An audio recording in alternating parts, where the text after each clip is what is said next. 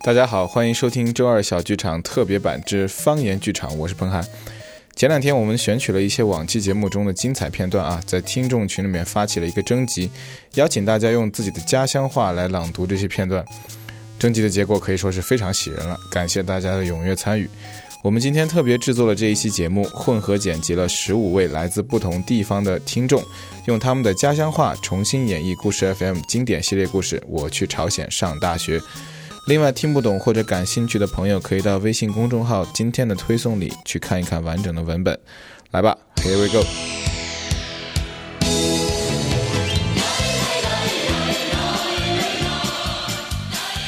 金恒基同志，乡村教书匠出身。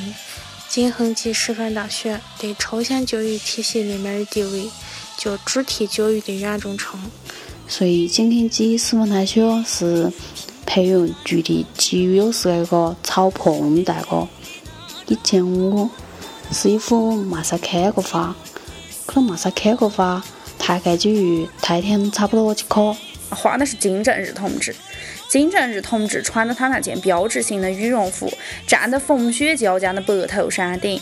当时是七月，他的旁边有一台电风扇，画的旁边有台电风扇在给金正日同志吹风。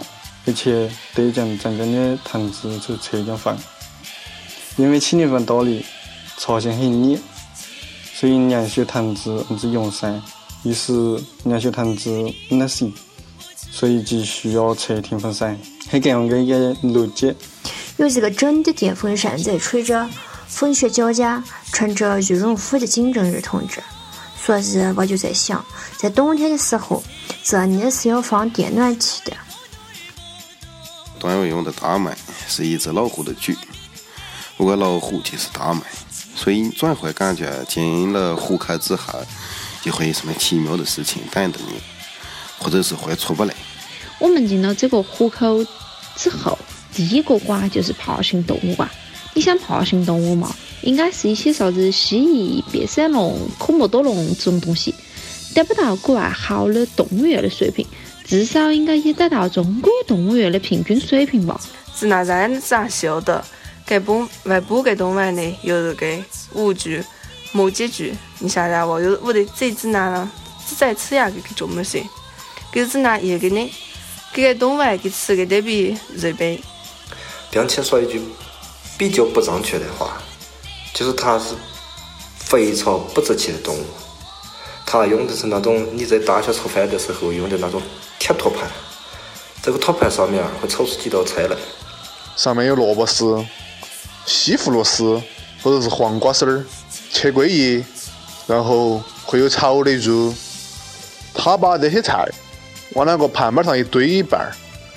另外的日本空间会堆三十只到五十只乌龟，然后这个乌龟的食物就是那个那托盘里放个的这些菜。所以你就可以想象到，人家的那个养法摆在那地方，你真的会感觉像是到乌龟刺身。妙香山呢，是金日人特别欢喜的一个景区。伟大领袖任妙香山也是这个别日因公。高前妙香山呢，主要是参观国际渔业宫。作为国际渔业宫是为啥东西呢？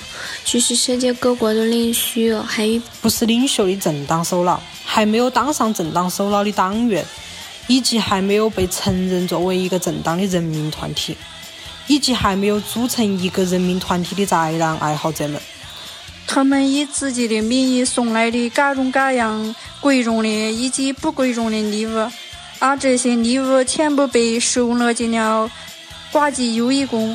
来宣示他们的领袖在全世界受到了极大的推崇和欢迎。